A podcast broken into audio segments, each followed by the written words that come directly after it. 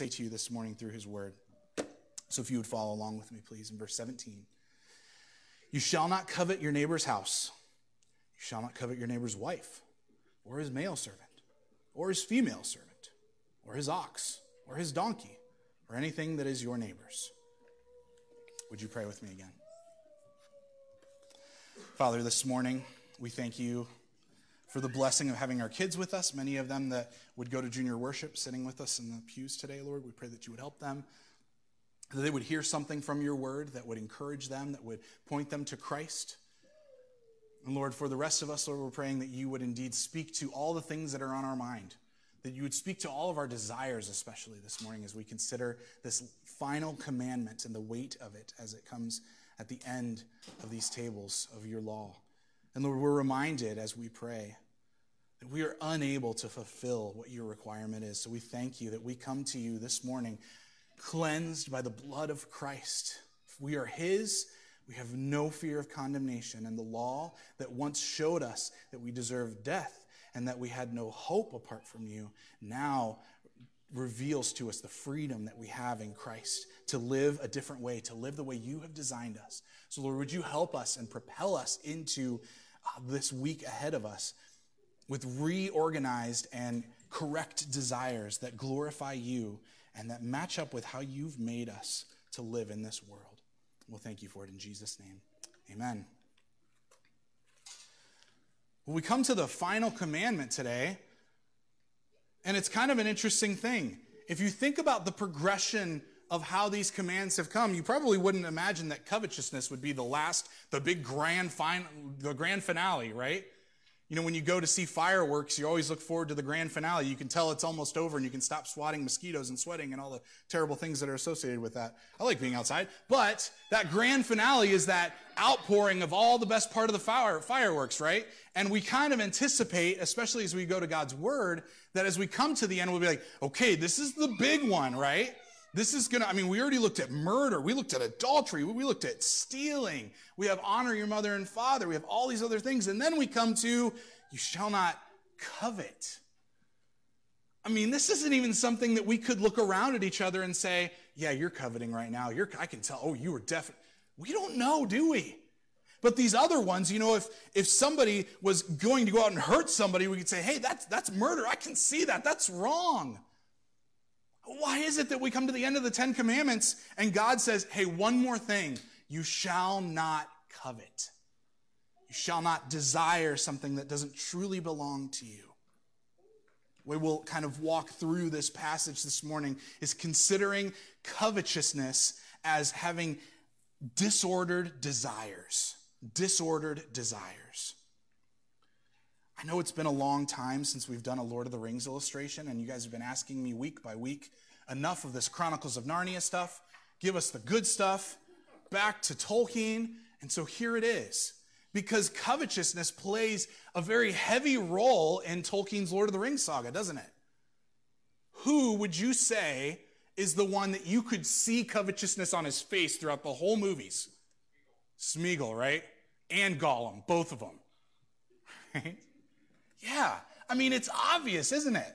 I know we just said that when we look at this last commandment, we say, hey, this is, this is kind of an invisible sin. And yet, it's also not so invisible, is it? And it's fascinating too, because what does that one ring do when you put it on in this story? It makes you invisible.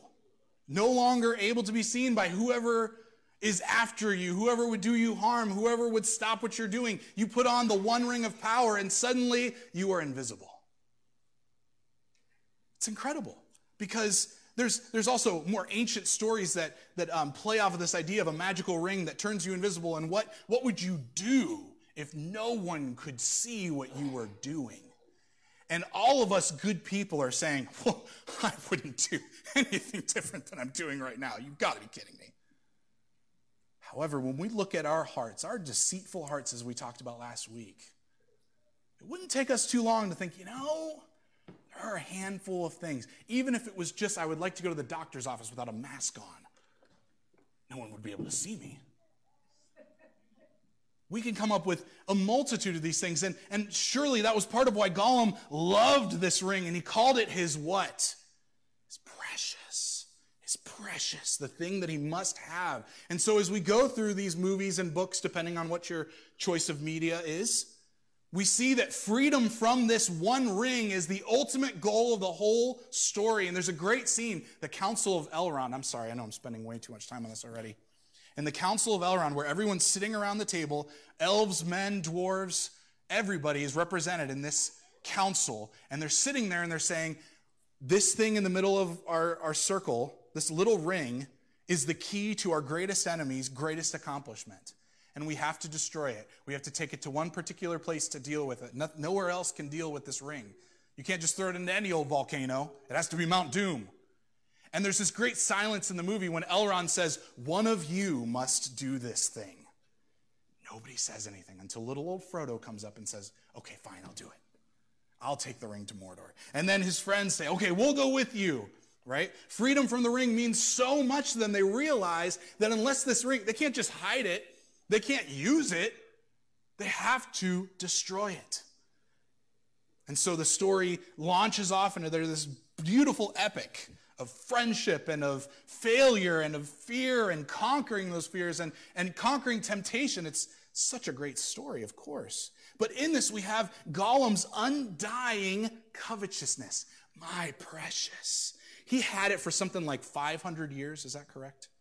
Some many hundred years. Mythical characters can live however long they want, apparently. He had it for so long, when he loses it, he suddenly covets it. And he even realizes it because he calls Frodo the master of the precious. So he knows this ring doesn't belong to him anymore, but it's the one thing that he wants. His covetousness is undying. And in the face of that, as Frodo journeys with Gollum through the second part of the story, he constantly looks at him and sees himself in the future. If he were not to destroy this ring, what this ring would do to him, it would destroy him. It would make him the same as Gollum, obsessed with this one thing. And yet, in the Fellowship of the Ring, one of the best parts of the story, and it's only the first part of it. You guys, if you haven't seen these movies yet, you've got to watch them. But one of the best parts is towards the end when one of their, their friends, Boromir, is tempted to take the ring from Frodo and he, he, he aggressively goes after him to try to get it from him. And he fails, and Frodo has to put the, the ring on and become invisible and run away.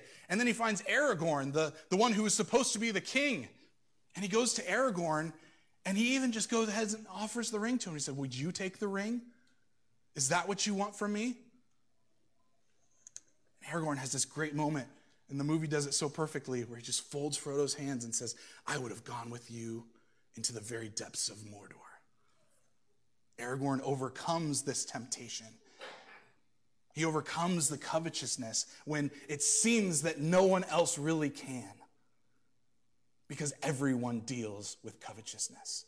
We're not all Gollum crawling around on all fours looking for our precious. But in our hearts, we're not as far from that as we might think. We all have inordinate desires, disordered desires. Now, Kevin DeYoung, in his book on the Ten Commandments, has a really good point here that I want to make at the beginning of this, and that is that this does not mean to make us unfeeling creatures without hopes or dreams or appropriate ambitions. Okay? So back, you know, 100 years ago, the word desire would only have a negative connotation to it.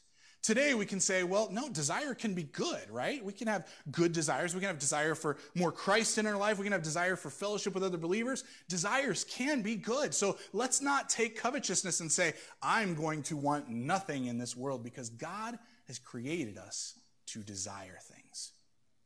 And so, as basic as it might sound, let's keep this in the forefront of our minds that covetousness is disordered desire. It is Gollum wanting something that is not only not his, but not right for him. And so with us. The New City Catechism, which we use for junior worship and is a great resource for teaching theology to your kids. The New City Catechism, when the question asks what is required in the 10th commandment, to extrapolate it more, it says that we are content not envying anyone or resenting what God has given them or us. This is how covetousness comes in. It's when we see what something somebody else has that we want, And in that process, in our desiring of something that is not ours but belongs to another, we are actually doing more than simply wishing we had something. We're making a statement about God that God is not enough, that God has not given me enough, and that God has wrongfully given this other person something that he really ought to have given to me. Again, this is the capstone commandment on purpose because so far it doesn't sound like it's too deadly right? People love to talk about the seven deadly sins. What in the world does that even mean? As if there is a sin that's not deadly? What is the wages of sin, people? Death. That's it. In the end of the book of Revelation, as John lists all the people that were being thrown into the hell of fire, he says, even all liars will have their part in the lake that burns with fire. That is terrifying. God does not let any evil go unpunished, and his punishment is ultimate. He's serious about this. So when we come to covetousness, we can't simply say, oh, this is an easy one. This is going to be one of the hardest ones for us to deal with. Mostly because it's a fast track for us to resentment, to resenting God, to resenting people whom we are meant to love, by the way. This idea of covetousness becomes a sort of Google search engine that when we have this disorder, disordered desire in our hearts, when covetousness comes in, it comes in as that empty search bar and says, What do you want to do with this? There's all sorts of things you can do with it. Let me give you 10. You can commit idolatry. You can commit false worship. You can commit blasphemy. You can break the Sabbath. You can dishonor your parents. You could kill someone or hate them in your heart. You could commit adultery. You could steal something or you could lie. All the other nine commandments are the overflow of covetousness, of disordered desires in our hearts, wanting something that is not meant for us. And our expression of that is covered in all the first nine. So the 10th is, in fact, a great capstone because it says, hey, look, this is where it all starts. No murderer wakes up one morning and says, hey, I'm going to go kill someone. It's a long road. It begins with covetousness. It begins with a desire that is disordered, that is against what God has granted to that person. And they say, I'm going to take this action into my own hands and do something about it. So, what do we covet? What do you covet this morning? What do you want that is not meant for you? These can be obvious sinful things, right? We can desire evil things in our hearts we can also wrongly desire good things in our hearts. They can easily become idols for us. Now, this text gives us seven things. Look at it one more time, verse 17. You shall not covet your neighbor's house. You shall not covet your neighbor's wife, his male servant, his female servant, his ox, his donkey, or anything that is your neighbor's. Of course, God is saying there is no appropriate context for coveting. And he gives these seven things that basically boil down to three things that we can covet in a very simple way. We can covet relationships. As he says, you shall not covet your neighbor's wife. We can covet, that can, that can be expressed in a, a desire for marriage. It can be expressed in a disordered desire for even friendship or for uh, prestige. You know, I want to be friends with the boss so that I can have a raise when it's time. I mean, it's not a bad desire, but when they become more ultimate, when they consume us, when we think I need to have these things, then we are coveting. Sinclair Ferguson, I believe, is the one that said later on that we'll see here. The covetousness is just taking something that we want and making it a need in our own minds. And God has made it very clear there is nothing we need besides Him. So we covet relationships, we covet authority. Moses specifically tells the people of God, You shall not covet your, your neighbor's male servant, female servant, his ox, his donkey. The authority or property in that as well, possessions, things that people have. Oh my goodness, how many of us, the last time our car broke down, almost immediately would have seen a brand new car drive down the road in front of us and said, Oh man, if I just had that if I could just grab onto a new car or, you know, the, the electrical in my house is a total mess. And I just, if I could have a new house, you know, it's very quickly, you know, the voice of reason comes in and says, well, maybe you could do something about the electric. And I go, no, it's time for a new house. That's what I really need. Tired of when I have to change one light, I have to turn the power off in my whole home. Those little things prompt us so easily to covetous attitudes. It is basically the step of saying, if I only had blank, I'd finally be content. If I only had a new car, if I only had a new house, if I only had a new spouse, if I only had a new job, if I only had a new neighbor. I mean, the list is endless. You can fill in that blank. But notice that it's not just simply saying it would be nice to have some of these good things, because it is nice to have good things. The, this commandment is not saying you shouldn't enjoy anything in life. You should live a life of absolute solitude, of poverty, and there is righteousness found. That's not the gospel we believe because that still works righteousness.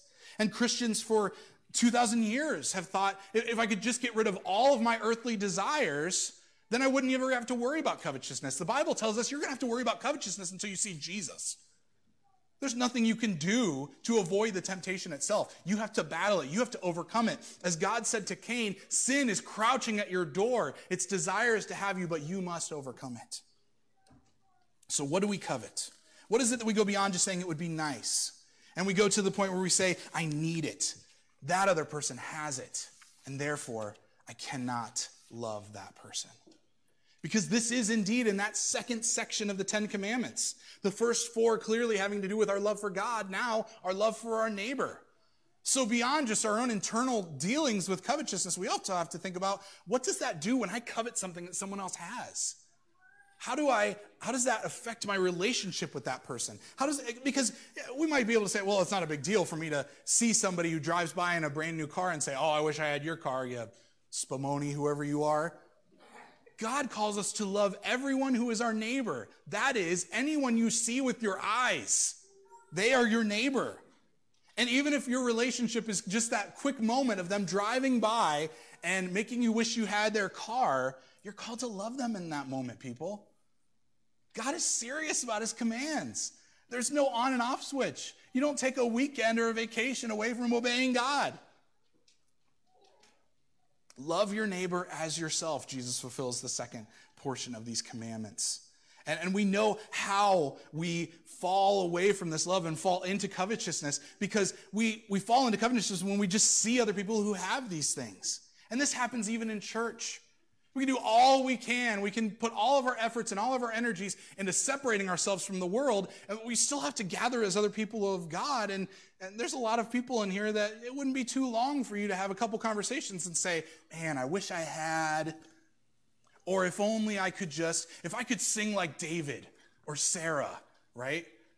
And, and to, it's kind of funny how we deal with those kind of things because we kind of dismiss the whole fact that musicians and artists and athletes and all those people who have these amazing talents, they're not simply waking up and, oh, I can sing, this is amazing.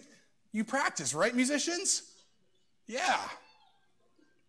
And yet we look at them as if they just have something that God has given them that He didn't give us, and that we're left with nothing, and it just doesn't sound fair.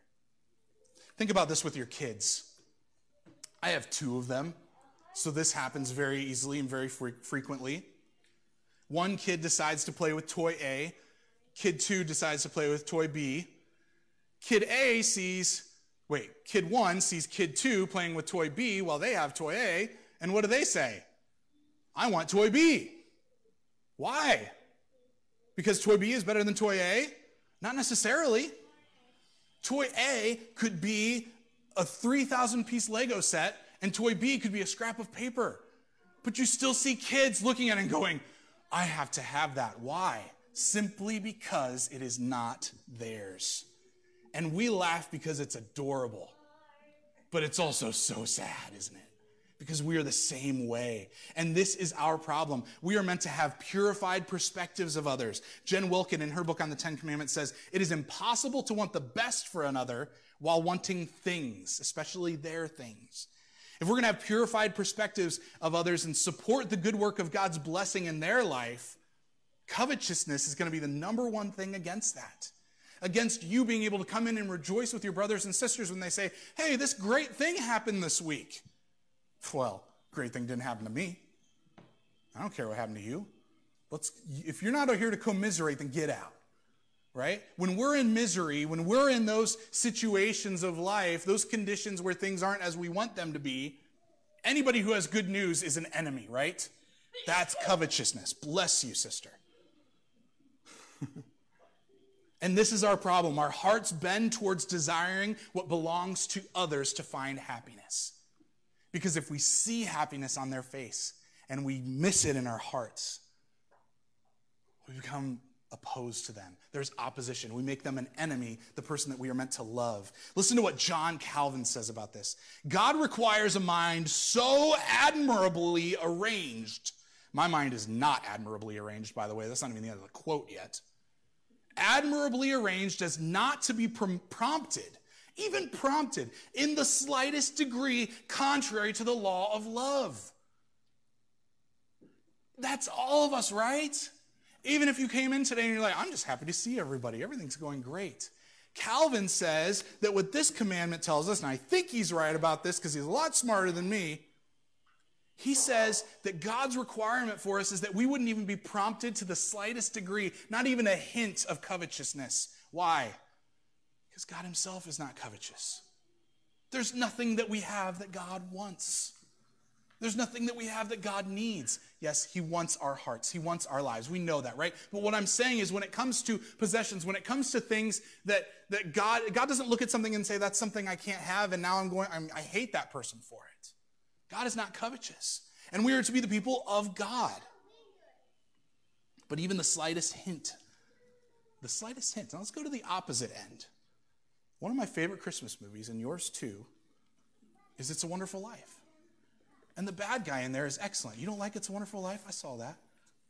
Just kidding. It's okay. It's actually, it, it flopped in the movie theaters, I, I, found out. And it was apparently a lot of people don't like it, so that's okay. But Mr. Potter, you remember Mr. Potter? The, the mogul, the guy in that, that fancy wheelchair in the movie? And he was buying up all of George Bailey's family's homes, and he was taking over the neighborhood and charging outrageous rents to people who couldn't afford it. And his goal throughout the whole movie is just to accumulate and accumulate and get more and more and more. And, and the building and loan that the Bailey family runs is working against that. They're trying to make homes affordable for people and trying to serve their community. And in the beginning, before George Bailey pass, George Bailey's dad passes away, he says this great line that defines Mr. Potter and sets the course of the rest of the movie for you very clearly. He says, Mr. Potter hates anyone who has something he can't have. And if you've seen the movie, you know, you can see, yeah, that is his goal. It is an endless goal, isn't it? When covetousness creeps in, it never gives up. It will never stop fighting. It has to be killed. We can see this kind of wicked covetousness in other people. And we so often think, oh, I'm immune to that. I'm not nearly, I'm not a Mr. Potter at all. But do you remember the scene when Potter calls George Bailey to his office and offers him a job? Do you remember that part? And George sits there and there's this great scene again. Again, sorry if you don't like the movie, that's okay. But there's this great scene. Uh, Mr. Potter hands him a cigar and he sits there and he's, he's like, okay, yeah, this is going to be great. And then he stops and he looks at the cigar. He realizes he received something from someone who has only been taking and covetousness and evil in their desires. And he looks at it and he goes, I can't do this.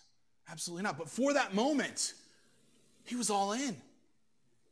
Because again, we can look at other people, we can look at Mr. Potter, and we can look at people in our lives and we're like, oh, this guy's never going to be satisfied. But can you think of any of those people that if they came into your life and said, hey, would you like to share in my covetousness?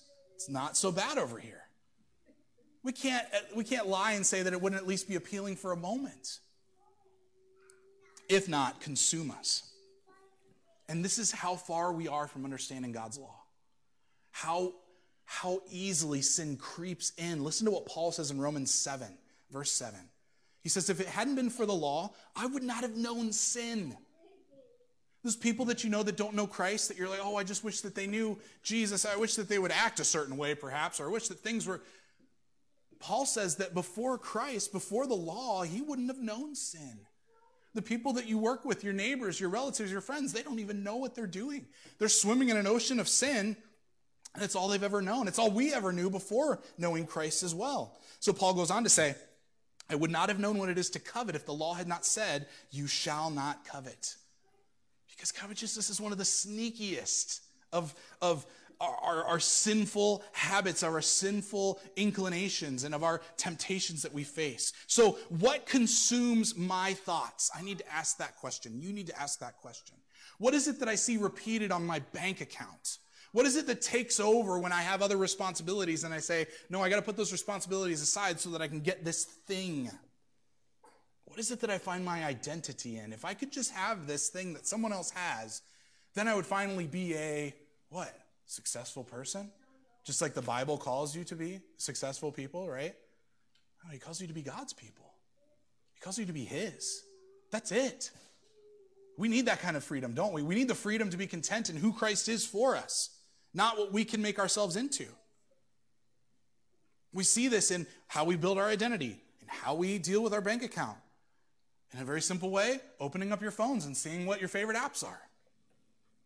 In, in all of this, we need to actually find that disordered desire that is the roots of all of these fruits in our lives. And those inordinate desires could be perhaps to feel valuable, to feel successful, as we said, to feel happy or fulfilled or comfortable, to feel fearless, to feel attractive, to feel whatever it is that we want to feel that we make ultimate in our lives. And we find a way by covetousness, by typing in our covetousness Google search engine, how can I express this?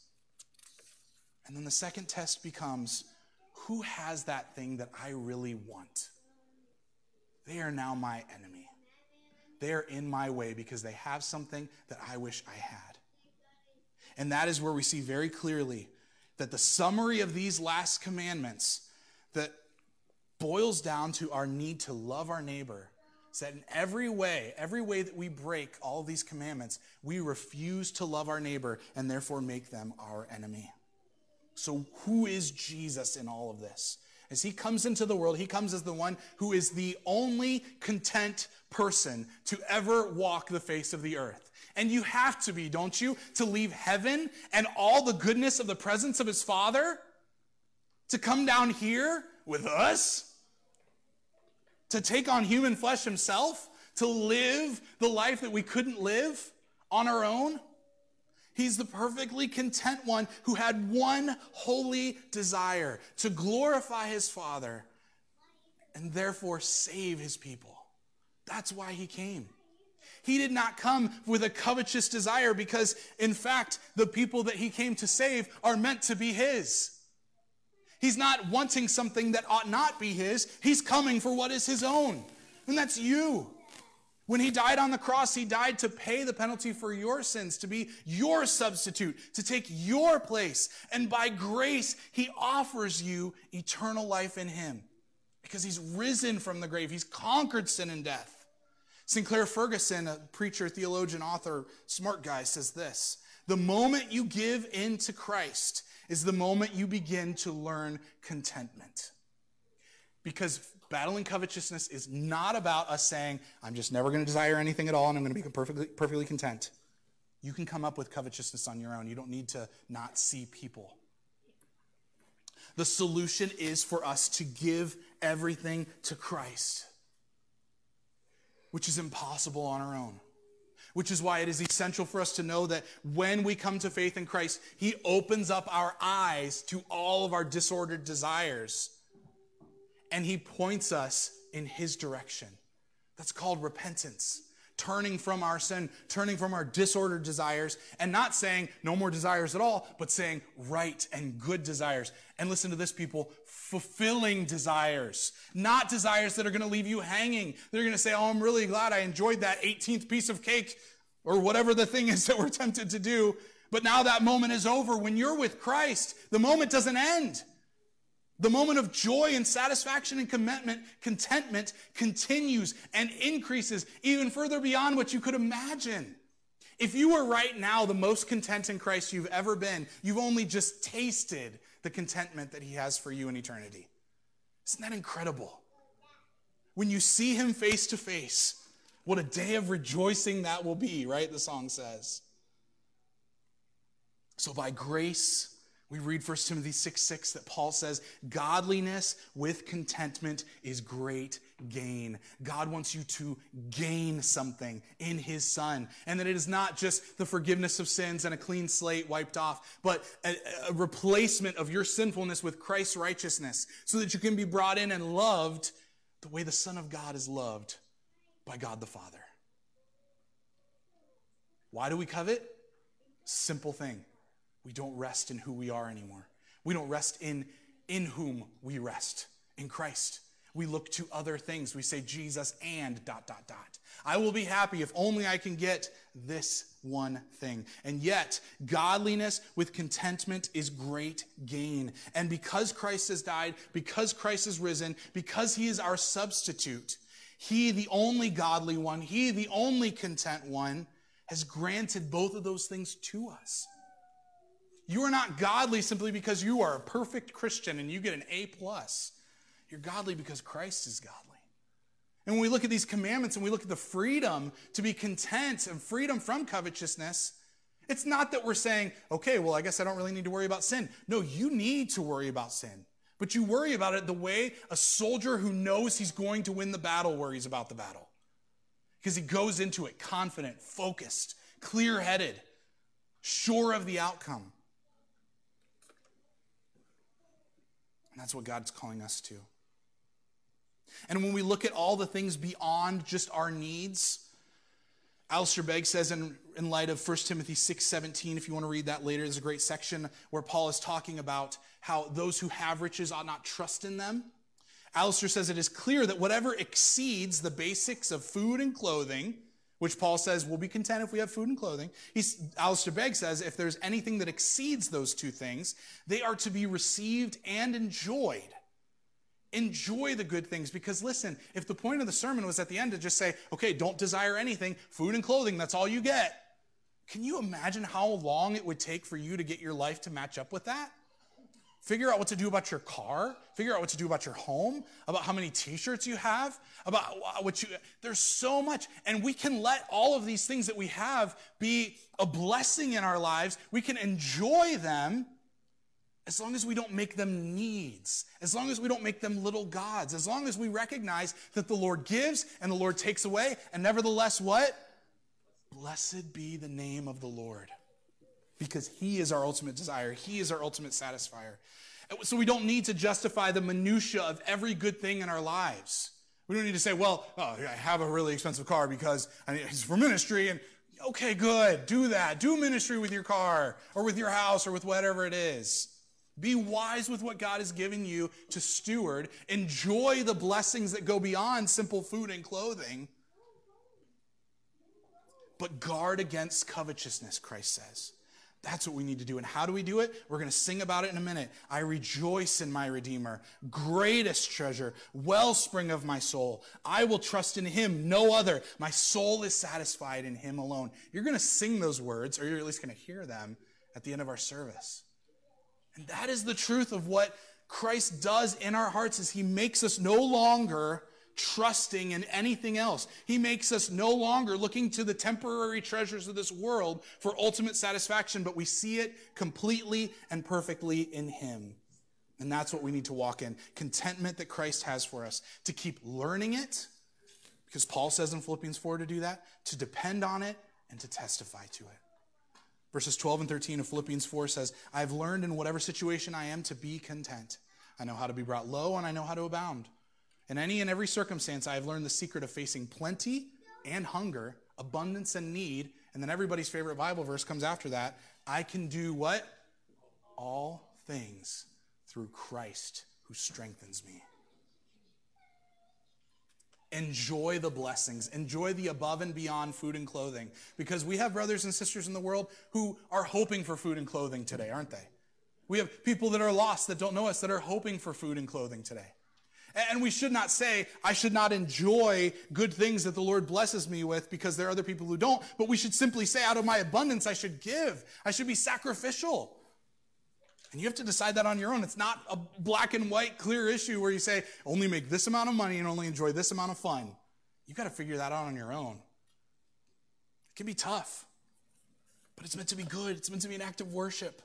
It's meant to be something where you say, Lord, thank you for these good things. Help me to walk in contentment. Help me learn contentment like Paul did. Help me to depend on it, and help me, most importantly, to testify to it. Sinclair Ferguson again says Only when our Christ is big enough to satisfy us can we be content no matter our particular circumstances. Genuine contentment is realized both in our circumstances and with our circumstances. That is, that while the things are going on, you learn how to be content, and in the middle of and because of those things, you learn how to be content. That is what Christ has to offer you. And my friends, that is amazing. That is a great offer. Because the rest of the world, the world would love to say, hey, once you get healthy, once you get your COVID shot, or once everything's okay, once this pandemic's over, everything's going to be great. Christ tells you it can be great now because you can be content in me. Isn't that a great offer? Isn't that good news? Is there anything better than that? And he's given us his spirit to worship him and to love our neighbors by his own power without the hindrance of discomfort or discontentment, rather. So here's what I want to ask you to do.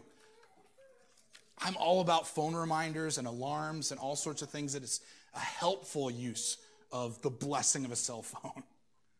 They can be used for terrible reasons, but they can also be used for really good reasons. I want to challenge you to whatever you use to remind yourself if it's a phone or if it's a tablet or if it's just an ancient paper calendar that you hang on the wall. I want to challenge you every day this week to take a verse regarding contentment. The one I took was Hebrews 13:5. Keep your life free from the love of money and be content with what you have, for he has said, I will never leave you nor forsake you. Let yourself put your eyes on something in God's word about contentment like that. Hebrews 13:5 if you want that one, it's a great one. Because it reminds me that I have freedom from covetousness, freedom to contentment because Christ says he'll never leave me. Be reminded daily this week, I ask you, of the contentment that he's offered to you. So, is there something that you could let go of this week and remain content? How could Christ satisfy and bring contentment into your life today? Are you willing to learn it, to depend on it, and to testify to it? We read from the Jesus Storybook Bible this passage in Matthew 13, verse 44. The kingdom of heaven is like treasure hidden in a field. When a man found it, he hid it again. And in his joy, he went and sold all that he had and bought that field. Sell everything you have, all of your disordered desires, get rid of them Put your desire in Christ. And don't do it thinking, I hope this works out, because it will. He will satisfy you. He's not going to satisfy you by making everything easy and perfect, but He's going to satisfy you by His presence, by His goodness, no matter what. I'm going to pray for you, and then we're going to commence with our communion time. Father, we thank you for this word. We thank you that we can indeed be content in you. From the first to the tenth commandment, we are reminded that you are all that we need, and that all the sins that would distract us away from who you are, all of these commandments, Lord, they're not going to fulfill their promises, but you do. So, Lord, help us to remember in the week ahead that you indeed are with us, that you love us, you have all we need in Christ. We'll thank you for it in Jesus' name. Amen.